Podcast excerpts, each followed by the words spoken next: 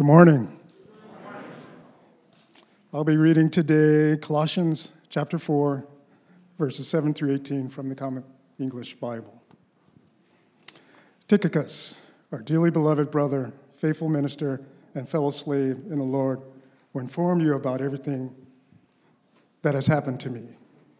This is why I sent him to you, so that you know all about us, and so he can encourage you, encourage your hearts.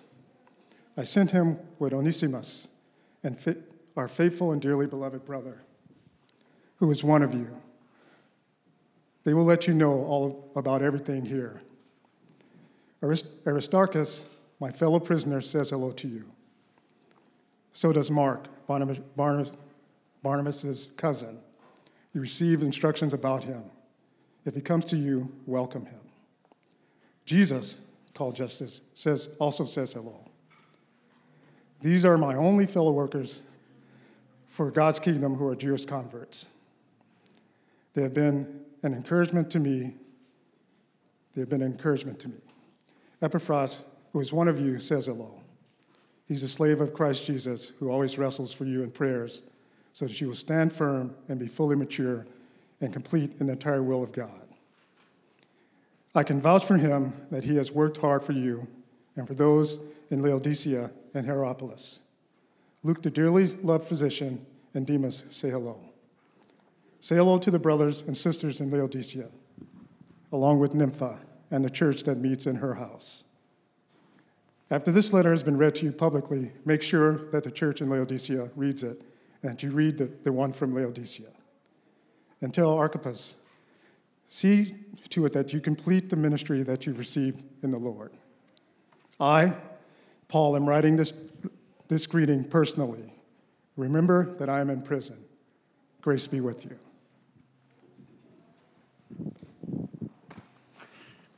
Good morning.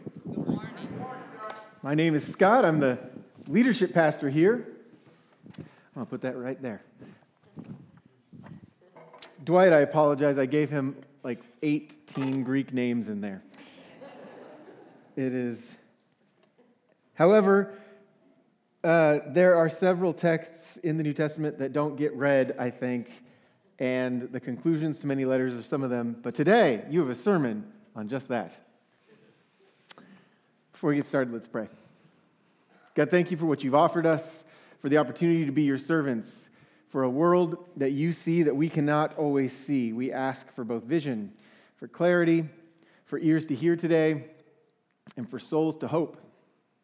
We give this time to you. Amen. Today I'm going to tell you two of my favorite stories from history and a little bit about a Star Trek episode. I haven't done something like that in a while, so Good thing you came today. First is the story of Thomas Jefferson and the metric system.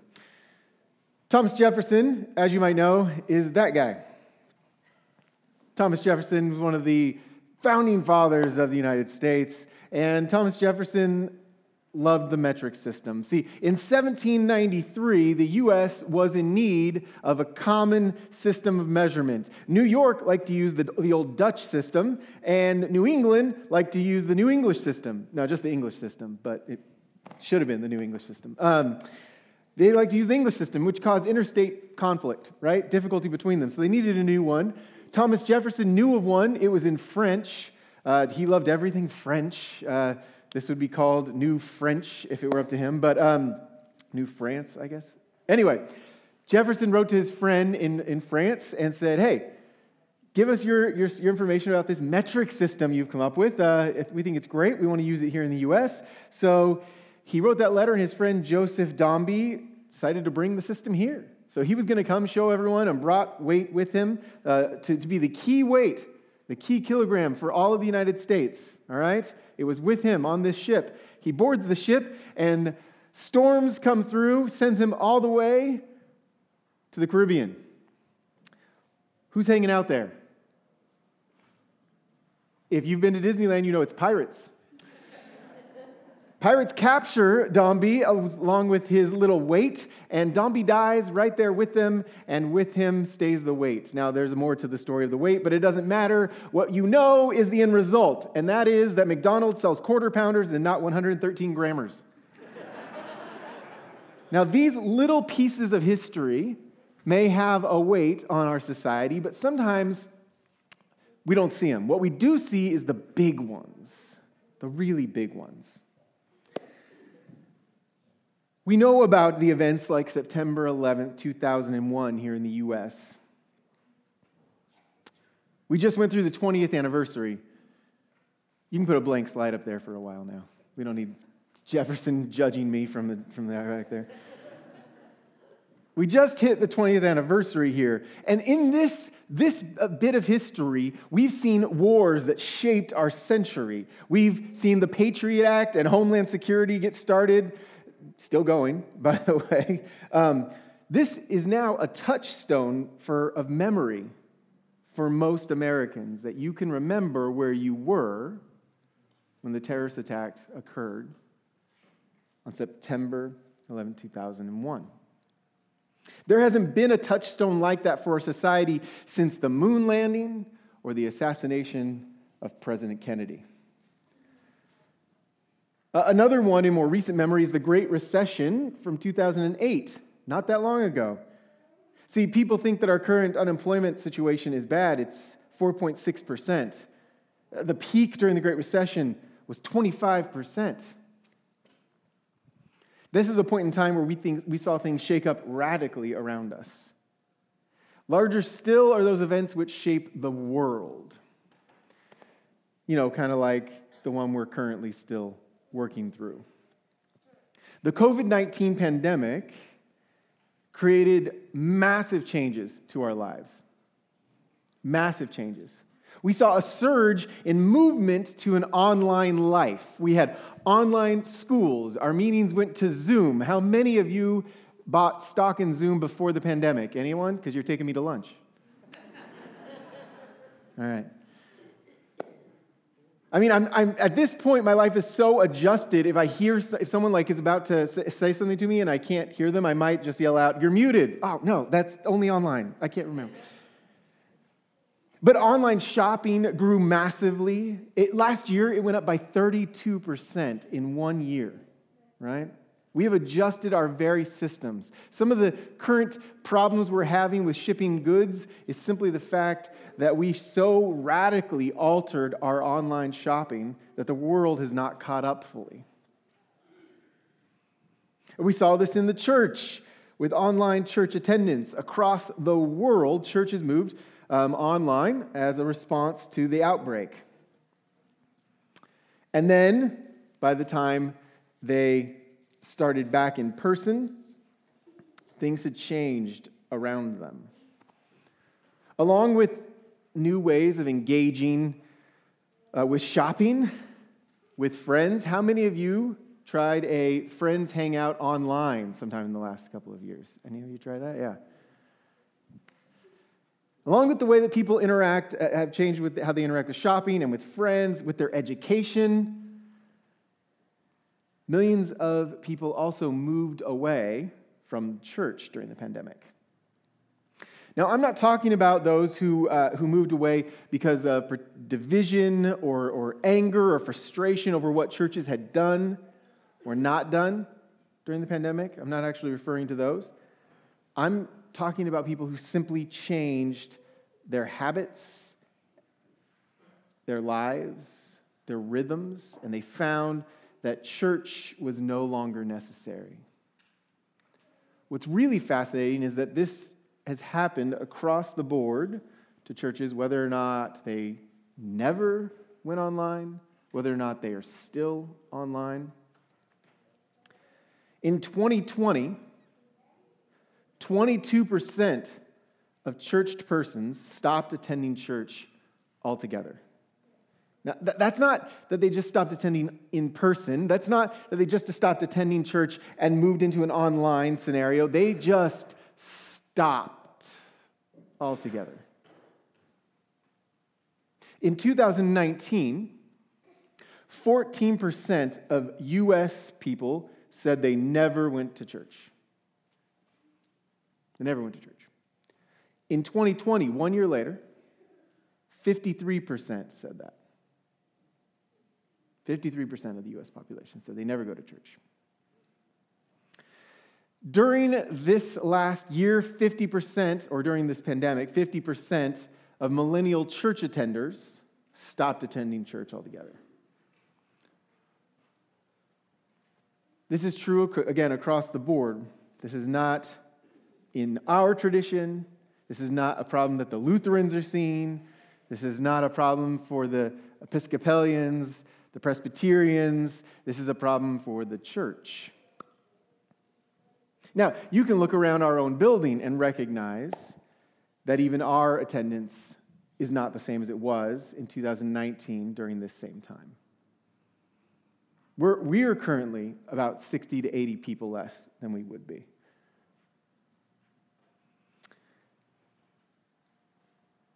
When I think of uh, the people who I know maybe aren't a part of our services right now, I can think of a list of people who left due to pandemic conflict. But the good news for the relationships, at least around us, is that's a very short list.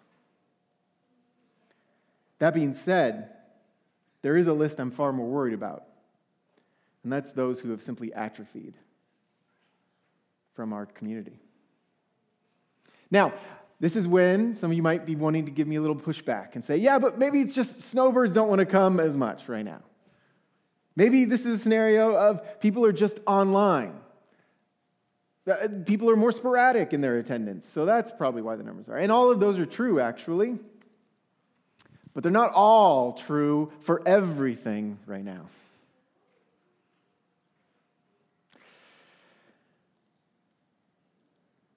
The reality is, is that we would be in a bad place if we believed that the pandemic has not hit us in the same ways that it's hit other churches.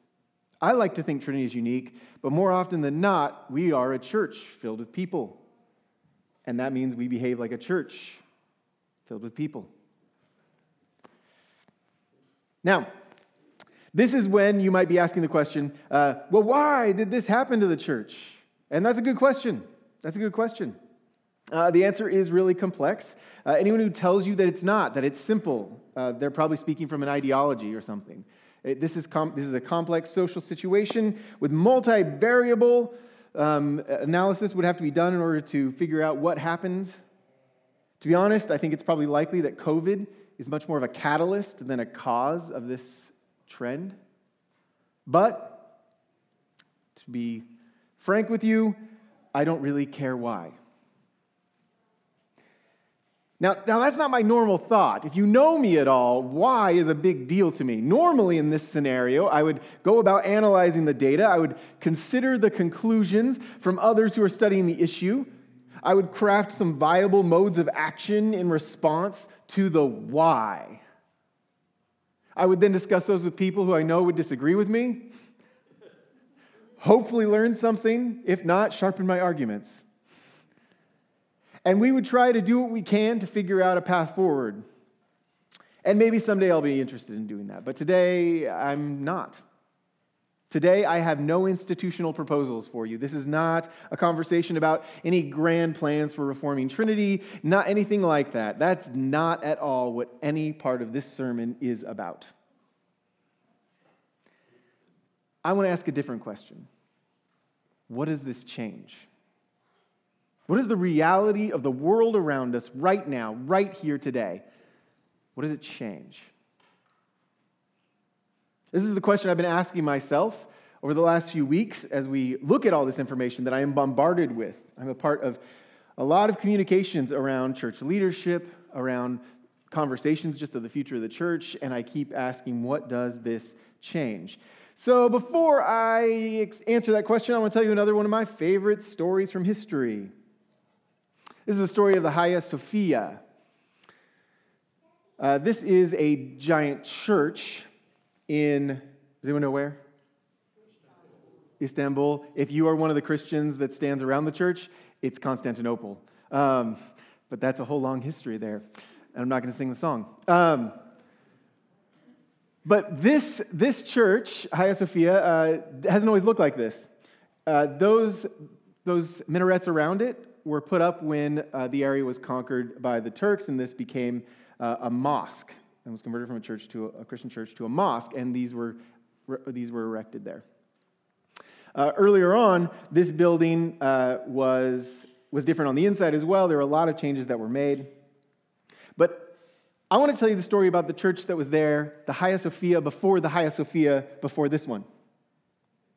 See, because the, the one without the minarets is actually the second one. Back when there was a bishop named John Chrysostom, uh, great bishop, great theologian, he ran into some conflict with uh, Eudoxia. She was uh, the, the wife of the emperor um, at the time. He was the bishop of Constantinople. It was Constantinople at the time, and that meant he was basically the pope of the Eastern Church. Okay? The emperor and Chrysostom did not always get along, but that was nothing compared to his wife, the emperor's wife. She really hated Chrysostom. John Chrysostom kept calling out the excesses of the wealth, the people who stood up above all the others, who had special seating in the church. He told them that you shouldn't be acting like this. This is not the proper way for Christians. You could imagine the wealthy and powerful did not like this. The last straw for, uh, for John and for, uh, for Eudoxia is, was, was when they decided to put up a giant silver statue right next to the church of Eudoxia. Giant silver statue, which the people of the city came and celebrated, which the emperor ruled they must celebrate with pagan festivals right there at the church. Pagan festivals, all of the things that John is screaming about, luxuries that the average person didn't have. So, what did Chrysostom do? Well, he called out the celebrations, he called out the statue. He said that this itself was an atrocity to the work that's being done here at the church, and you don't understand what the purpose of the church is if you think this is okay. And there were threats then to move the silver statue right into the church building itself. So, what happened? Well, he continued to yell, and the emperor got upset, banished Chrysostom. And in response, that very night, the people of the church burned the building to the ground. Gone. The people remembered something in this conversation that the emperor did not. The mission of the church cannot be held by your buildings, by your institutions, by your denominations, by anything you craft with your hands, because the mission of the church will keep going. At the end of the day, if it all burns down around us, the mission continues. And so did the work of the church because the church doesn't have a mission. The mission of God has a church. We can fail to respond to the reality of the world around us or not, but either way, the mission will continue. Now, you might be wondering what any of this has to do with the text we read today. A big list of names that Paul was saying, I work with this guy and this guy, and say hi to that one and that one. Don't forget about this guy who's praying for you constantly and the work of that one over there. Now, it might seem odd, that particular text with this, but I want you to remember the context in which Paul is writing. This is a real person dealing with real people who every day are struggling to make it through in a world where there are only maybe 10,000 Christians, if that. And he's writing to them and he's saying, There's work to be done right here. At the end of this letter, it's not just a letter to teach us all of the things that we need to know about our Christian faith. It's a reminder that the work of the church was started there and it wouldn't stop. And even though Paul was leading a massive movement that seemed to be growing every single day, he had each individual person he was worried about saying, This person matters, and the work they're doing matters. Don't forget about them. They are praying for you. You matter. And when you read this letter, give it to the next church, read their letter. Let's go. We've got work. See, Paul knew that in his work he would create and he would fail and he'd try again. He'd be put in jail, he'd create, and then he'd try again. He would create, and then he'd succeed, and then he would try again. The active church would never allow circumstances to dictate the mission. The mission has a church. It is our job only to make sure that we respond to the mission in the real world that we really have right now.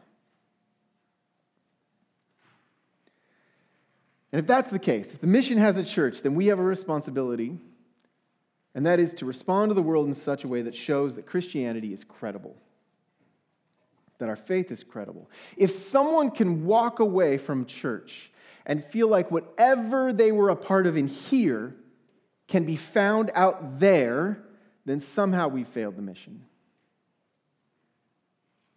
If they can walk away and feel like whatever they were a part of here can be found out there, then somehow we have failed the mission. We are ambassadors of God's kingdom, and we are called to show the world that another world is possible, not by forcibly reshaping the world around us, but by inviting others to join us in the one that we are crafting here. We can craft it here. Church, this place with each other, we're supposed to be another world. In here, people should know that love, as defined by Jesus, will prevail. In here, people should expect that hate will never find a welcome seat. In here, people should experience a community that rejects fear as a motivator. Church, in here, the church, church in here, the world should find another world. To be honest, I think that probably they should find a beautifully foolish world, one that is surprising, that makes no sense, that shocks them at every turn and every single time shakes up their soul for an image of God's kingdom. One in which the, the way of Jesus stands above all else. Now, you might think that from the information I gave you earlier that I'm worried about the situation. I'm not. I'm really, sincerely not. Not when it comes to the mission conversation.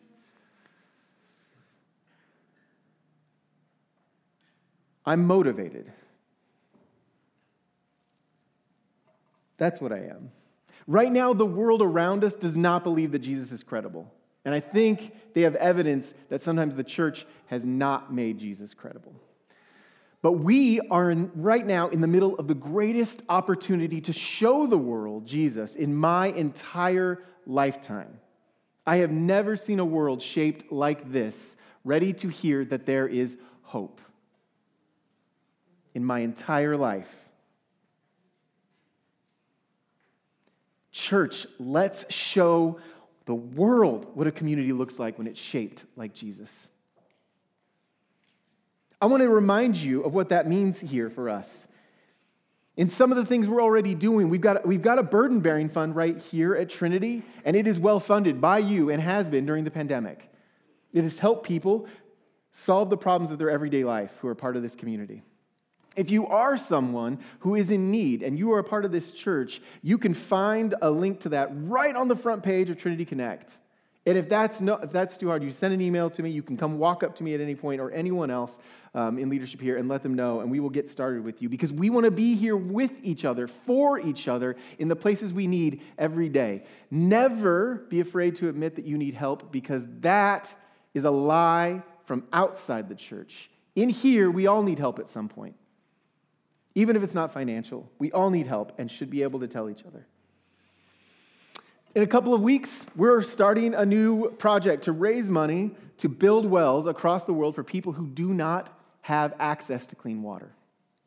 This starts along with Advent and we'll be raising money during the Advent season. And I want to encourage you, as part of that work of showing the world that a different world is possible, we will give things up for those people who need water. Here's the thing we are in a church where most of us were not financially negatively impacted during this pandemic.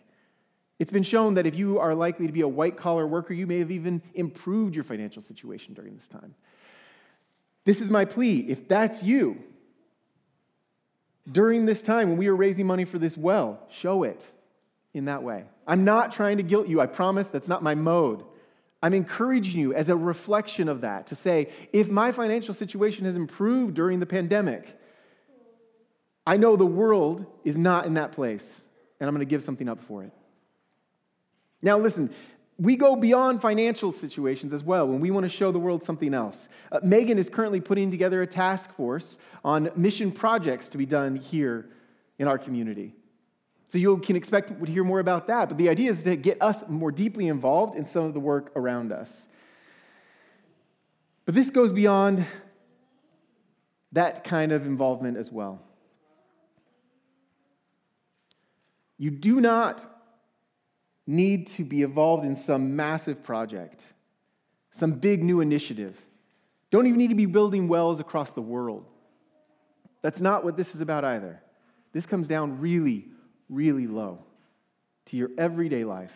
See, all these projects are great, but that's not the only way to show the world that another world is possible. Uh, I have not told anyone this right now. I'm going to tell you something that I've literally told not a single other person. Last week, um, I dropped my kids off with my mom who was visiting at an activity, and I left to go get chlorine for my pool. So I'm like, you go, you wait. I know I've got about an hour or so here. I'm going to go get chlorine. Chlorine store was closed, or no, sorry, they were out due to shipping issues of the chlorine I needed, right? So I go to another one, and I'm annoyed because I had to go to another one. So I go to another one, and I get my chlorine, and I'm coming out, and I'm annoyed. I'm about to head back, and a guy stops and asks me for change. I am called an older millennial. I carry no change. I carry no cash unless I have to. There's absolutely no way that was going to happen. And I said something that's very common for me, which is, you know, I'm sorry, I don't have any. But I had a sense that I was not supposed to stop there. So I stopped for a second. I put away my chlorine and I talked to the guy. And I asked him what his name was. His name is Steve. I asked him what was happening in his life. He had addiction issues and he was homeless and he had been for quite some time. So I talked for a few more minutes. Steve needed food. So right next to, the, to this chlorine store, to this pool store, was a grocery store.